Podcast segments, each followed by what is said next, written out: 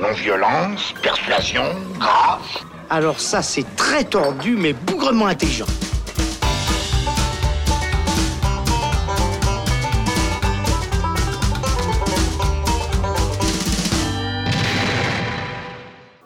Bonjour à tous, c'est Robin et bienvenue dans le Shot, la version courte du Saloon qui nous permet de revenir sur différents thèmes. Et aujourd'hui, nous sommes dans un festival au 24e GIF, le Festival international du film de Genève, qui se déroule donc à Genève, comme son nom l'indique, et jusqu'au 10 novembre. Nous sommes actuellement jeudi et nous enregistrons cette émission pour parler un petit peu de ce festival en compagnie de Pascal Gavillet. Salut Salut Robin, ça va? Ça va très bien. On est là euh, dans, cette belle salle du PITEF à, à, Genève pour parler de ce festival, 24e édition, je l'ai dit. Euh, euh, ce festival qui a donc débuté le 2 novembre et qui a une particularité, on va tout de suite le dire. C'est un festival qui se veut multimédia. Il y a évidemment des, films, on va largement parler. Il y a des séries, ça c'est un peu moins notre domaine. Et puis toute une partie digitale qui met vraiment un accent sur tout ce qui est réalité virtuelle, etc. Et toi d'ailleurs, tu as eu l'occasion d'assister à, à, tout ce qui, ce qui est juste justement euh, digital. On va, en, on va en parler avec toi notamment. première impression, comment ça s'est passé C'est tout ce qui était justement réalité virtuelle? Bah, Très bien. D'abord, ce que je voulais préciser, c'est que c'est un festival qui a su s'adapter aux nouvelles technologies, au numérique, au digital, contrairement à d'autres. Il a su très vite prendre le train en marche. Et, cette année, la, VR, comme on dit, la virtual reality, est une section à part entière, une section très forte. J'ai expérimenté une dizaine, une douzaine d'œuvres. Euh, personnellement, j'adore ça. Je trouve que c'est hum, je trouve que chaque, euh, chaque installation, chaque projet est différent, donc on ne peut pas les réunir thématiquement, dirais-je. Il y a des choses très sérieuses avec des engagements qui parlent d'engagement politique, qui parlent de, problématiques sociétales. Et puis il y a des choses très ludiques, comme cette installation qui nous permet de voler comme un oiseau, euh, comme un ptérodactyle finalement. Ça s'appelle Jurassic Flight. C'est vraiment l'attraction de la VR cette année, parce qu'il y a des gens qui font la queue, surtout des jeunes, surtout des ados qui viennent, qui viennent expérimenter ça. Et on les comprend.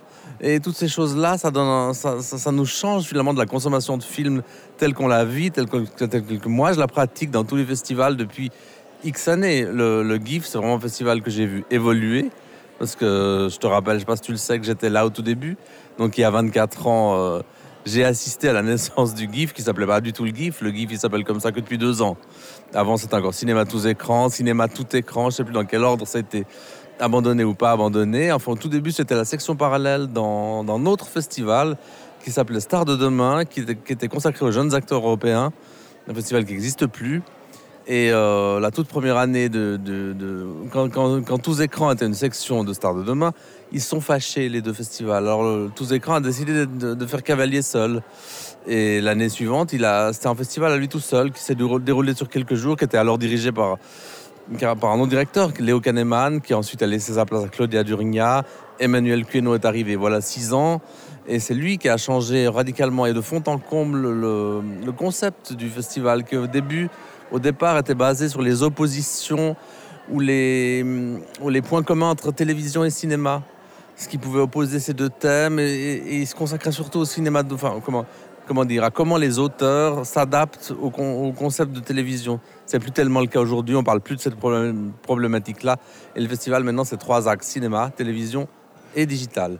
Ce qui est vraiment, euh, pour le coup, assez original dans le, dans le paysage euh, alors des festivals, en tout cas en Suisse romande, voire même euh, en Suisse. Hein, c'est peut-être la, région qu'on connaît le, mieux en termes de festivals. C'est vrai que comparé par exemple à, à Le Carnot, même à, à Vevey, où on était il y, a, il y a quelques jours, là c'est complètement différent. Donc avant de revenir sur la VR, je te propose qu'on parle un petit peu de cinéma, puisque évidemment c'est au cœur de cet événement. Il y a une compétition, il y a des courts-métrages, il y a des longs-métrages, l'occasion de découvrir pas mal de choses, notamment, et ça euh, ça avait fait euh, ça avait fait pas mal de bruit euh, un peu plus tôt cette année. C'était le, film d'ouverture, Un couteau dans le cœur de Yann Gonzalez, qui a été bah, projeté le 2 novembre en, film d'ouverture. toi, tu as eu l'occasion, notamment à, Cannes ou dans d'autres festivals, de voir pas mal de films déjà en avance de ce, de ce GIF. comment tu trouves cette, cette sélection cette année? Peut-être un petit mot aussi sur Un couteau dans le cœur qui a ouvert le festival? Alors, je la trouve très forte, très intéressante, très tranchée. Euh, justement, on parle d'un couteau dans le cœur. C'est vrai que c'est un film euh, qui, que certains vont adorer, d'autres détester. Donc c'est le genre de film qu'il faut dans un festival, qui provoque des discussions, voire des polémiques, voire des, des disputes. Et ça, c'est- toujours idéal dans les festivals, les films qui mettent pas tout le monde d'accord. Parce que les films qui mettent tout le monde d'accord, finalement, c'est un peu chiant. Tout le monde est content, on s'embrasse à la sortie, on boit un verre et on va se coucher. Là, non, là, il y a des gens qui disent c'est scandaleux, il a fait n'importe quoi. D'autres, c'est génial, c'est un fantasme. Je sais pas si tu veux raconter de quoi ça parle. Ouais, alors on, on- on suit, euh, suit euh, en fait l'histoire de, de Vanessa Paradis qui joue le rôle d'une productrice de films euh, érotiques homosexuels et en fait qui va euh, se laisser un peu porter dans est-ce que c'est rêve, réalité, un songe. Voilà, elle va, elle va suivre un petit peu. euh, Donc c'est un personnage qui existait, cette productrice. Productrice qui s'appelait Anne-Marie Tenzi, qui produisait effectivement la totalité des films gays des années 80, 70, 80. Euh, elle a existé, donc c'est un personnage dont, dont Gonzalez s'inspire euh, réellement. Elle est décédée aujourd'hui, mais c'est pas. Il invente rien. Alors, Il fantasme un peu cette histoire. C'est pas un biopic, c'est vraiment une vision fantasmée, voire fantasmatique d'une réalité qui a existé. C'est pour ça que le film est bien, c'est que ça, c'est cherche pas à être naturaliste ou à être une reconstitution historique, au contraire.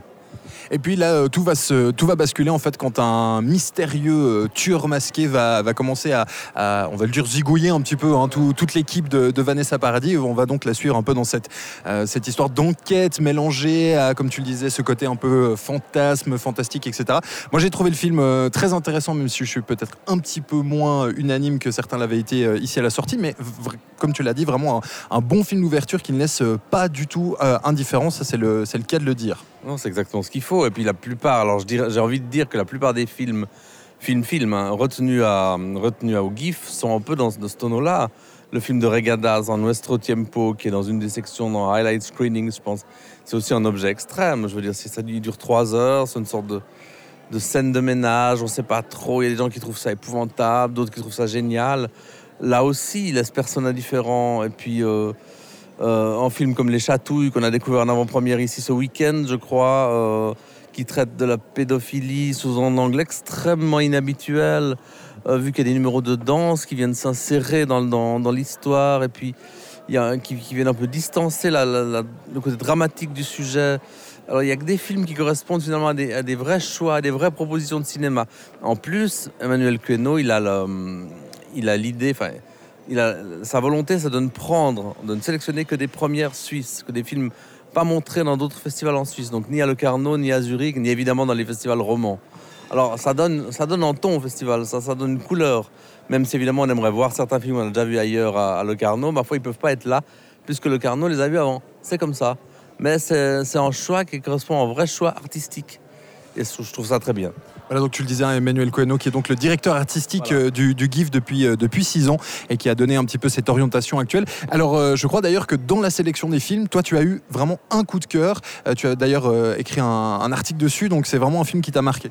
Oui, un film que j'ai vu mercredi soir ou mardi soir plutôt, qui s'appelle Ouige, oui en anglais, ça veut dire nous. C'est une histoire, c'est un peu un teen movie, c'est un film d'ado, mais qui est implacablement dur parce qu'il montre des ados qui se livrent à des actes gratuits, souvent à connotation sexuelle, des actes assez violents. Et c'est un film sans morale, sans jugement, qui nous, qui nous plonge face à cette réalité-là, sans garde-fou. Alors c'est tiré de faits réels, c'est tiré dans, dans livres, je crois. hein. Et c'est assez glaçant. J'ai aimé ce climat glacé qui met, en, qui, qui met en scène et qui met en place le réalisateur. Il s'appelle René Heller. Le film est une coproduction entre la Hollande et la Belgique, donc je pense que c'est un- film majoritairement hollandais.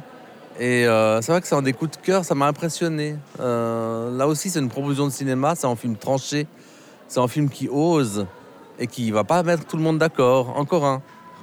Alors là, on parle, on parle depuis, euh, depuis une petite dizaine de minutes de films glaçants, de films euh, où il y a des scènes de sexe, euh, des films qui nous, qui vont pas nous laisser indifférents. Alors, pour rassurer ceux qui n'apprécient pas forcément ce style de cinéma, on va quand même vous rassurer. hein, il y a des, des films d'animation aussi, il y a des comédies.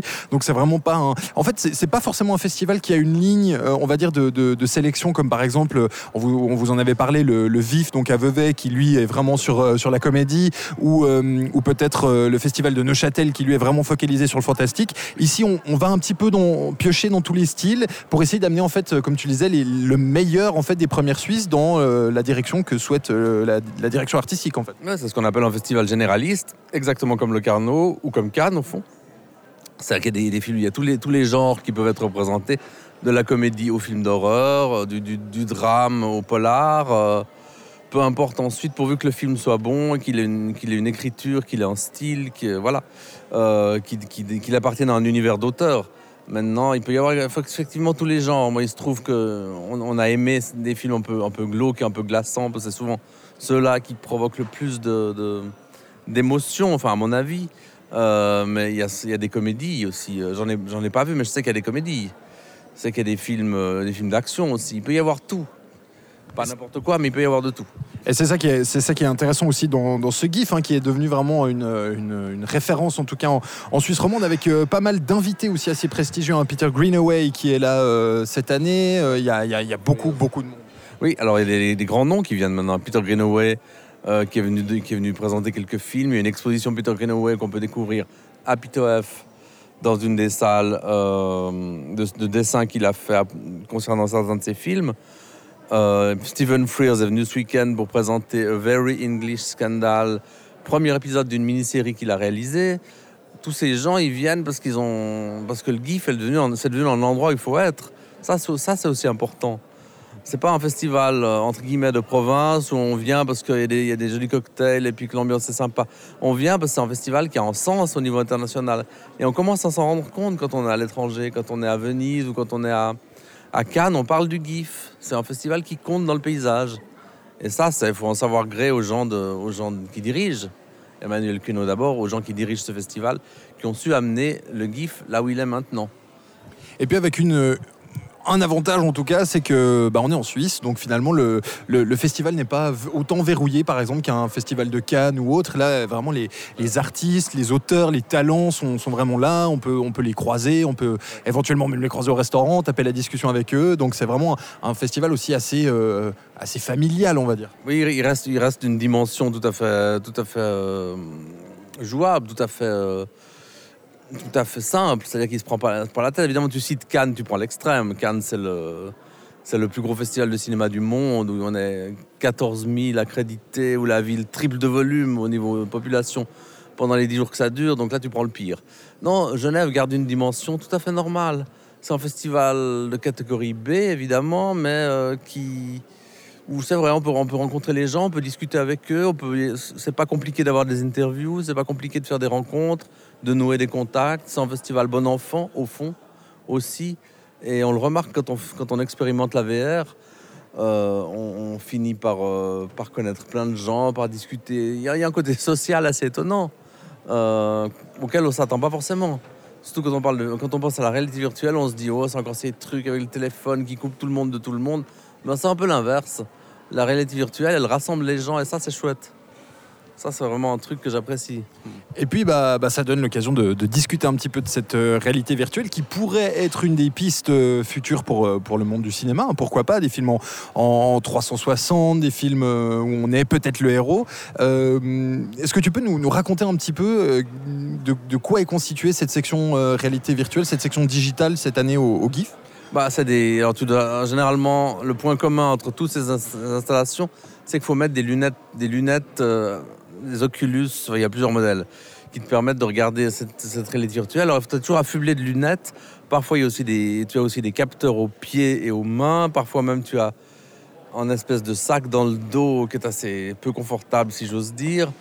Alors ça, c'est un peu la grosse difficulté, c'est ce harnachement technique qui est inévitable quand tu fais de la VF, euh, de, la, VR, pardon, euh, qui est inévitable et qui est un petit peu euh, la raison pour laquelle le développement, pour l'instant, il va être difficile, parce que je vois mal comment imposer aux gens d'aller au cinéma à 90 minutes, voire plus, avec tout ça sur la tête, sur le visage, aux mains, aux pieds ou que sais-je encore, ça va pas être si simple. Ça reste un peu une attraction qui est bien pour un festival.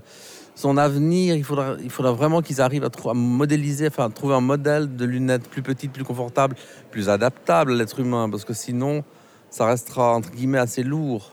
Et puis surtout, une question se pose avec cette, euh, cette, euh, cette technologie-là, c'est qu'on on brise finalement l'essence même du cinéma, c'est-à-dire euh, bah, on doit voir tout ça dans un cadre. Et finalement, ce qui limite l'image, c'est quatre bords. Et là, bah, forcément, si on est à 360 degrés, il n'y a, plus de- a plus de cadre, il n'y a plus de bords.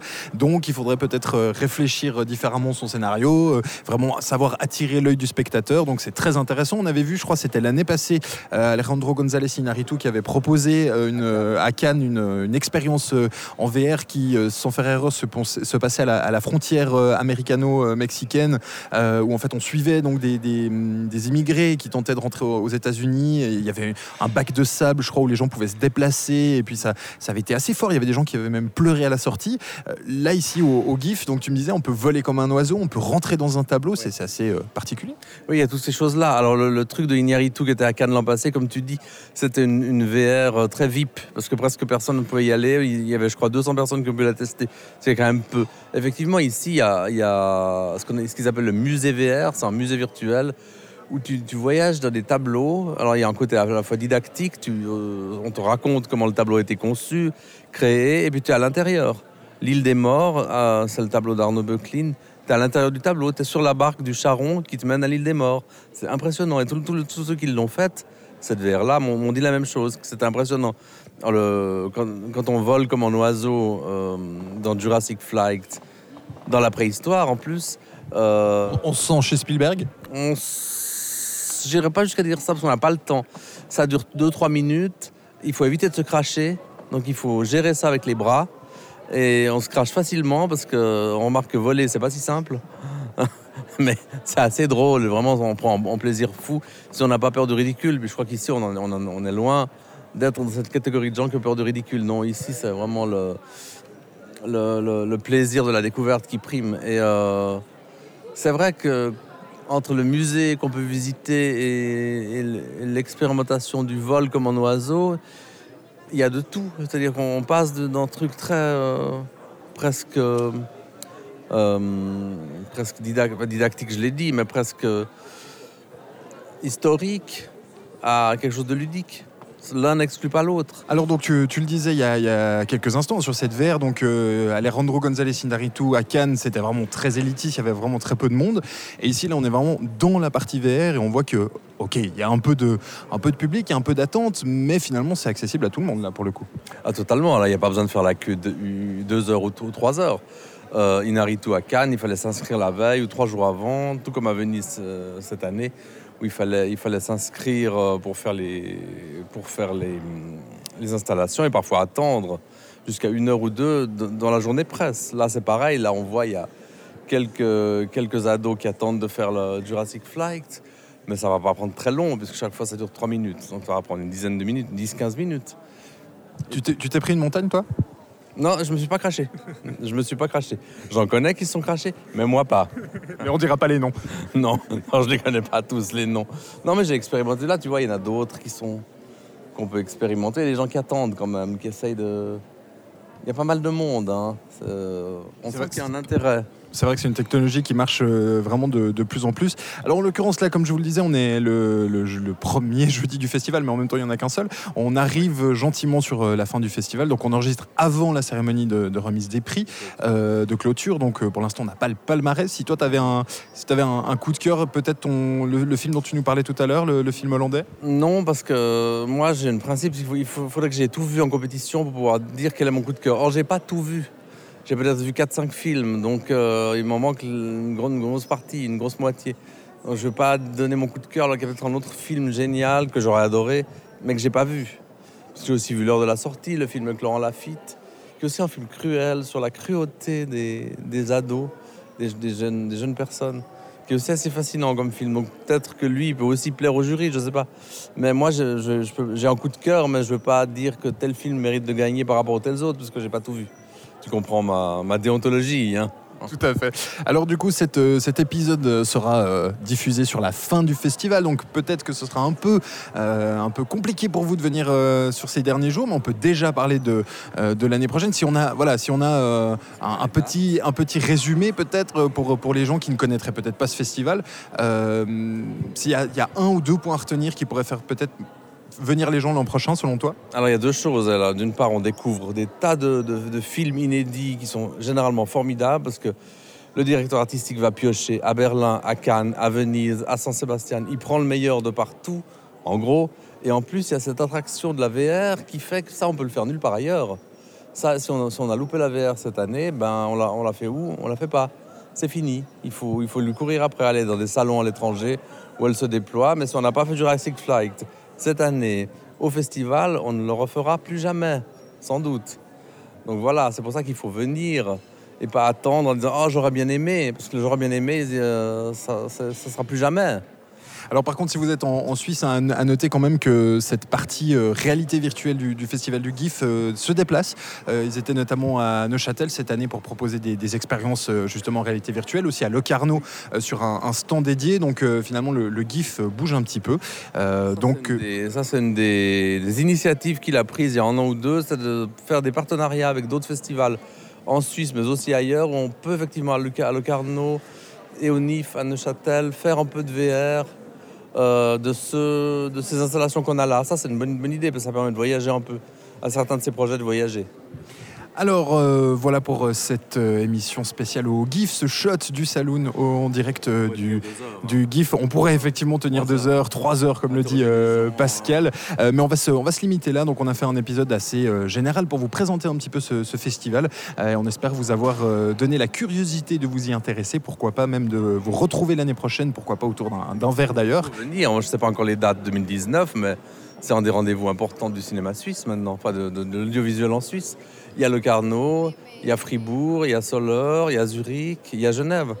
J'en ai peut-être oublié, ils vont être fâchés, donc euh, j'en ai certainement oublié. J'ai oublié Neuchâtel, voilà. Et puis bon, bah, c'est pas euh, non plus très loin de, de la frontière, donc peut-être que si des, des auditeurs euh, français nous, nous écoutent, eh ben, n'hésitez pas à venir faire un tour l'an prochain. Merci euh, Pascal d'avoir été avec nous pour cet épisode du Saloon. Merci Robin, j'avais tellement hâte de participer enfin une fois à un de ces saloons et c'est fait.